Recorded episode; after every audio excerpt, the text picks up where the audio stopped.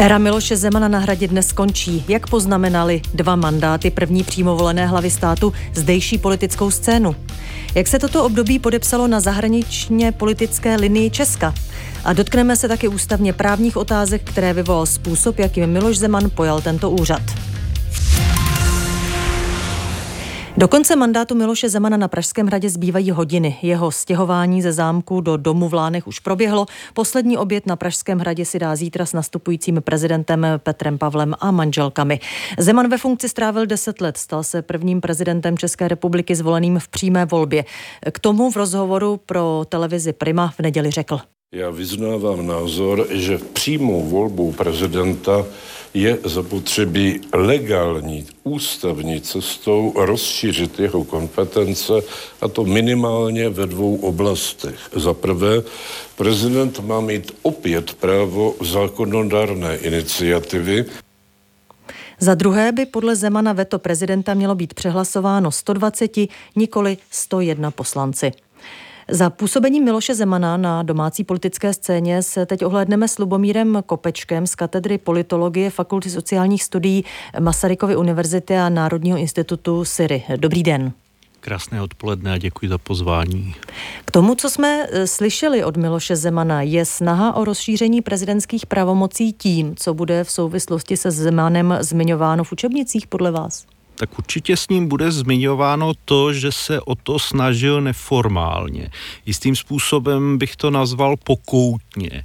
Když se podívám na rok 2013, tak tady máme asi nejviditelnější příklad, kdy vlastně Miloš Zeman instaloval vlastní prezidentskou vládu bez dohody s parlamentními stranami a v zásadě parlament tady postavil před hotovou věc. To je skutečně něco, co posouvalo Českou republiku poměrně výrazně k poloprezidentskému režimu. Eh, je dobré taky říct, že tehdy to neuspělo a tenhle pokoutní pokus skončil tak, jak skončil, to je s předčasnými volbami, po kterých byl už prezident odstaven do patřičných mezí. Těch případů by se asi našlo víc.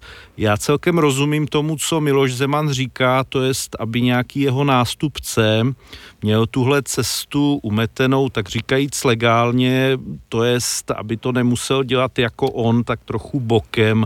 Nicméně pevně věřím, že k tomu nedojde.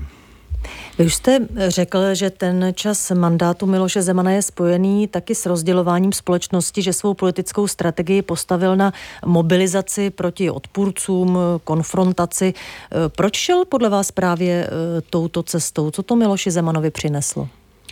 Když jsem psal o Miloši Zemanovi eh, vlastně dvě monografie, tak jsem si všiml, že on vlastně v tomhle je velmi kontinuitní. Podíváte-li se na Miloše Zemana 90.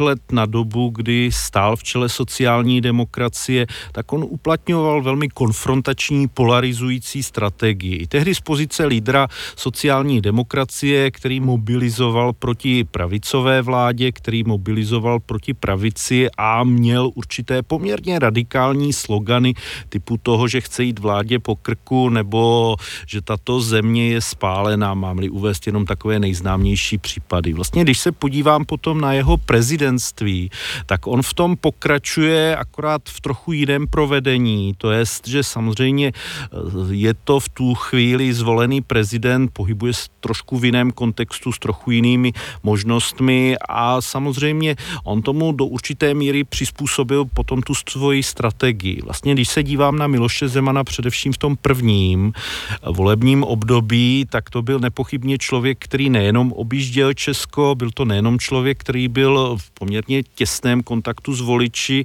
ale byl to i člověk, který to využíval stejně jako svá četná veřejná vystoupení k tomu, aby útočil na některé terče. Připomněl bych tady ten jeho známý výraz pražská kavárna jako něco, co napadal, výroky třeba o tom, že je prezidentem dolních deseti milionů, čímž vlastně skutečně dost tu společnost rozděloval. Nechci tady zmiňovat různé vulgarity, to by, myslím, ve vysílání českého rozhlasu, na rozdíl od toho, co předváděl pan prezident, nebylo vhodné. Ehm, dalším zajímavým postojem Miloše Zemana byl jeho tedy postoj k tajným službám státu, speciálně BIS. Tu kritizoval, že nepracuje dobře, připomenu tu ten termín čučkaři, který použil. Proč se ten jeho postoj tak eh, vyhrotil, případně co tím mohl získat? Já bych tady zmínil asi dvě hlavní příčiny. Ta první souvisí se zahraniční politikou, kterou se Miloš Zeman snažil realizovat. To jest, já bych tady připomněl, že po většinu svého prezidentství až vlastně do loňského roku v řadě ohledů hájil ruské představy, ruské zájmy a v tomhle směru se dá označit za proruského prezidenta. A když se vlastně podíváte na to, jakým způsobem tehdy bezpečnost bezpečnostní informační služba informovala o aktivitách ruských agentů v Česku, tak to šlo v zásadě proti tomu, co tady Miloš Zeman hlásal, to je představa nějakých těsných vztahů s Ruskem. Takže v tomhle kontextu je celkem dobře vysvětlitelné, proč neměl rád bezpečnostní informační službu. Ta druhá věc, nebo ten starší kořen těch jeho postojů k BIS asi souvisí s 90. lety, kdy se tady z jeho úst objevují obvinění, že Bezpečnostní informační služba sleduje politiky, objevují se tady dokonce výrazy o náběhu na policejní stát, což spojoval právě s touhle službou a s jejím řízením. Samozřejmě, když to vezmu z hlediska kontextu jeho prezidentství, asi je důležitější ten první rozměr věci, to je ta nedůvěra spojená s tím, jak se BIS stavila k aktivitám Ruska v českém prostoru. Pokud byste měl zmínit zmínit pozitiva pro stát, ne pro Miloše Zemana samotného, která vyplývají z něch dvou mandátů. Eh, co by to mohlo být? Já jsem tady vlastně narazil na tu jeho velmi intenzivní a je nutné říct, že i velmi náročnou eh, kontaktní eh, přítomnost v regionech. Proto první prezidentské období je to velmi důležité. Je to samozřejmě věc, která pro posilování určité vztahu ke státu, k demokracii může hrát roli. Samozřejmě ten rozměr téhle věci je i další, to je, že Miloš Zeman to využíval i jako způsob, jak se vlastně připravit na své znovu zvolení a jak upevňovat, eh, řekněme, svou voličskou podporu.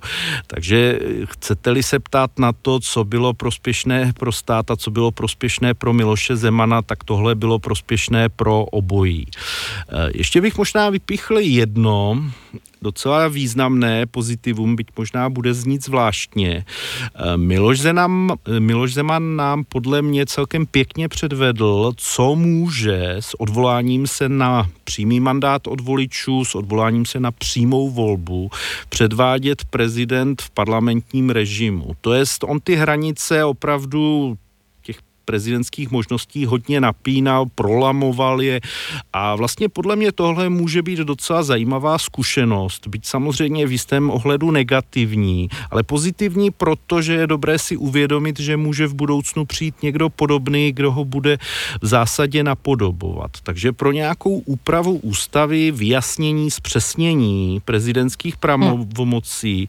ten jeho mandát či mandáty jsou vlastně docela užitečné. Samozřejmě je otázka, otázka, jestli se najde politická vůle pro tohle zpřesňování ústavy. Říká Lubomír Kopeček, politolog z Národního institutu Syry a Fakulty sociálních studií eh, Masarykovy univerzity. Děkuji naslyšenou. Děkuji za pozvání a přeji krásné odpoledne. Jednou ze stěžejních prezidentských pravomocí je zastupování státu navenek na mezinárodní scéně. Miloš Zeman nastoupil do úřadu s úmyslem prosazovat na tomto poli linii všech azimutů. Naším dalším mostem je výkonný ředitel Asociace pro mezinárodní otázky Vít Dostal, který se zaměřuje právě i na oblast české zahraniční politiky. Dobrý den. Dobrý den. Když zůstanu u té eh, metafory azimutu, tak eh, podařilo se Miloši Zemanovi tuhle ambici naplnit, nebo se dá eh, spíš říct, že ten jeho kompas se postupně do značné míry stočil jedním směrem a to k východu? A dá se říct, že si velmi výrazně stočil k východu. A mm, ono je to dáno i tím, že pokud v tom současném světě chceme udržet dobré vztahy s našimi západními spojenci, tak jednoduše není možné eh, eh, realizovat eh, politiku všech azimutů a bavit se s každým stejným způsobem. Je důležité říci, kdo jsou naši spojenci a podle toho se také chovat. Jak si takto nastavený Zemanův kurz vysvětlit? Já třeba připomenu, že pokud jde o Rusko, tak Zeman v rozhovoru na Primě poznamenal, že uplatňoval stejnou linii jako Německo i kvůli zájmu o ruské suroviny. Byla to stejná linie? No, já si myslím, že tady je důležité říct dvě věci. Za prvé, jak se ukázalo a konec konců Německo to také přiznalo po ruské invazi na Ukrajinu z loňského roku, že tato politika byla chybná, že ta politika provazování vztahů s Ruskem a nějaké představy, že skrze obchodní spolupráci bude možné udržet eh, chování Ruska v eh, nějakých mezích, tak tenhle přístup se ukázal jako jednoznačně, eh, jednoznačně milný. Čili ohánět se dneska tím, že jakákoliv politika byla stejná jako ta německá, že to tím pádem bylo v pořádku, bych řekl, že není úplně rozumné, to za prvé. A za druhé, neřekl bych, že ta, že ta politika Miloše Zemana byla stejná jako, jako politika německá. Německo eh, nenavrhovalo eh, Ukrajině a Rusku, že si eh, otázku Krymu mají vypořádat nějakým, nějakým prodejem. Německý prezident se nevyjadřoval podobně divokým způsobem při setkáních s, s Vladimírem Putinem a nedělala to ani kancléřka. A, a potom další důležitý aspekt kolem německých představitelů se netočili lidé, kteří by dělali jako nějaké různé podivné, pravděpodobně podivné biznesy. Když došlo k setkání Miloše Zemana s Vladimírem Putinem, tak na těch závěrech nebylo znát, že by se tam účastnil třeba český velvyslanec, naopak tam byli lidé blízcí jeho osobě, kteří často e, tam neměli co dělat, protože třeba neměli e, dostatečné prověření e, z důležitých českých orgánů. Jak vy si Takže ty, ty politiky vůbec nesrovnával, řekl bych, že jde o něco úplně jiného. Mm, a jak vy si tedy vysvětlujete ten kurz směr Rusko-Čína, který nastolil Miloš Zeman? Proč se podle vás takhle rozhodl? A nevím, to by asi byla lepší otázka přímo Eh, přímo, eh, přímo na něj. Možná v tom byla nějaká úvaha, že lze eh, kontakty s těmito představiteli něčeho dosáhnout, ale hm, když se podíváme na výsledky právě politik vůči Rusku a Číně, tak tam v podstatě nevidíme vůbec nic. Ani třeba ty snahy, kterými se oháněl v době, kdy začal cestovat do Ruska po okupaci Krymu, že je potřeba řešit ty zamrzlé Eh, eh, zamrzlé půjčky a ztracené peníze různých eh, exportních orgánů, které podporují vlastně export do, do, do světa, tak i to se ukázalo, že to jako nebylo, nebyly úspěšné, úspěšné mise. Čili mm, nevím, ale to hodnocení je rozhodně negativní. Hm. Ty Zemanovy aktivity směrem k Rusku a k Číně, oni se hodnotí jako tedy neúspěšné, vy jste to zmínil, ale zanechali tady něco, co tu zůstává s odchodem Miloše Zemana? Jako teď myslíte, Nějakou stopu, která tu přesto zůstává, která tu bude i po jeho odchodu? Um, uh, no, uh, těžko bych našel nějakou, nějakou pozitivní stopu. Hm. Když se posuneme blíž do našeho regionu, tak poznamenali tyhle diplomatické akcenty Miloše Zemana nějak výrazně jeho působení nebo pozici na unijní scéně nebo ve vztazích se sousedními státy? Um, tak uh, Miloš Zeman ve své jako evropské politice uh, uh, realizoval takovou, takový zvláštní jako přístup. Jo. On na jednu stranu když přicházel do toho prezidentského úřadu, tak se očekávalo, že jako deklarovaný eurofederalista promění vlastně tu evropskou politiku a že to bude jako něco docela jiného, než co jsme znali od, od Václava Klauze. A ty první symbolické akty skutečně tomu nasvědčovaly. vyvěsil se vlajku Evropské unie nad Pražským hradem, přijal hmm. představitele Evropské unie. Ale on vlastně ukázal, že úplně dobře nerozumí povaze evropské integrace a neřekl bych, že, byl, že by byl nějakým jako přínosem pro tu českou evropskou politiku. On často vytrhával z kontextu jako nějaké Eh, ty takzvané euronesmysly a říkal, že tohle je přece ten směr, kterým se, eh, kterým se eh, nemá jít, mm. ale že by se nějak příznivě zapojil do formování české evropské politiky, to si nemyslím. Říká... Ještě jedna poznámka k tomu důležitá. On říkal, že je zastáncem společné mění a přijetí vstupu České republiky do eurozóny. S tím vlastně přišel do toho prezidentského mandátu, ale znovu zde je vidět jako další obrovský neúspěch toho jeho prezidentského mandátu, protože ani postoj české veřejnosti, ani postoj české vlády a už vůbec ne postoj České národní banky, kam jmenoval lidi, hm. kteří, kteří jako vstup do, společ, do eurozóny nepodporují, tak nic z toho se vlastně, vlastně, vlastně nezměnilo. Říká výkonný ředitel Asociace pro mezinárodní otázky Vít Dostal. Děkuji, naslyšenou. Děkuji, pěkný den přeji.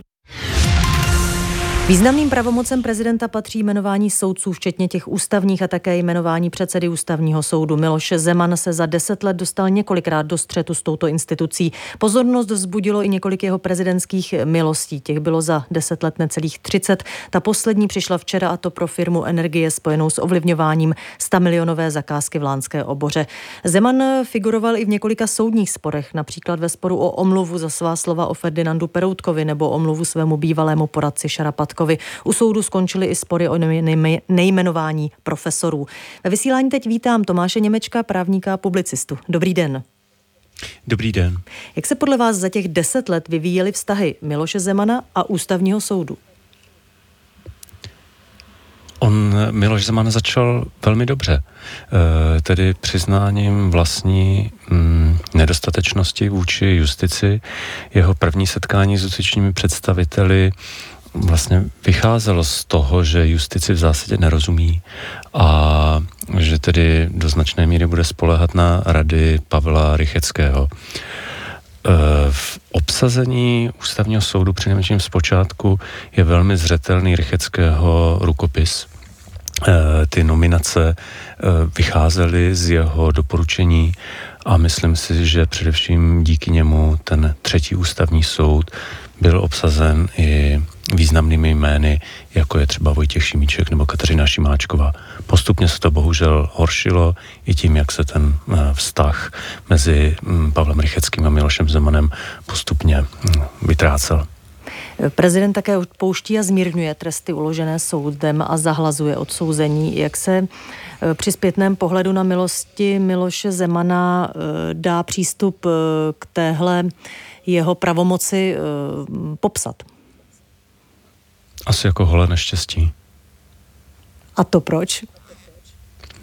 Um, protože ze začátku k ním přistupoval jako jakýsi harpagon, který neomilostní ani člověka, který je velmi vážně nemocný. Takové případy tam byly a vlastně Miloš Zeman se těm ubohým lidem na dně v podstatě vysmál. Eh, že nemají tedy dostatečně závažnou chorobu a potom pak přišlo jeho šokující rozhodnutí, kdy eh, omilostnil odsouzeného vraha Káhínka v podstatě jenom proto, aby znovu tedy na, uh, aby znovu přidal svým preferencím před prezidentskou volbou. To si myslím, že bylo úplně otřesné rozhodnutí. A teď v závěru toho mandátu Eh, kdy omilostňoval, nebo on použil agraciaci, striktně za to, eh, tedy to zpětné zahlazení trestu vůči tedy tomu šéfovi lesní zprávy Lány Balánkovi, Balákovi a nyní firmě spojené s těmi zakázkami, firmě energie, tak to si myslím, že jsou úplně katastrofální rozhodnutí, která narušují důvěru v nestranost prezidentova rozhodování říká právník a publicista Tomáš Němeček. Děkuji za váš čas. Naslyšenou, hezké odpoledne. Nasledanou. Ohledli jsme se za dvěma prezidentskými mandáty Miloše Zemana. Hm, teď už to budou aktuální zprávy. Uslyšíme se znovu v 18 hodin 10 minut. Věra Štechrová přeje příjemné odpoledne a zůstaňte s Českým rozhlasem.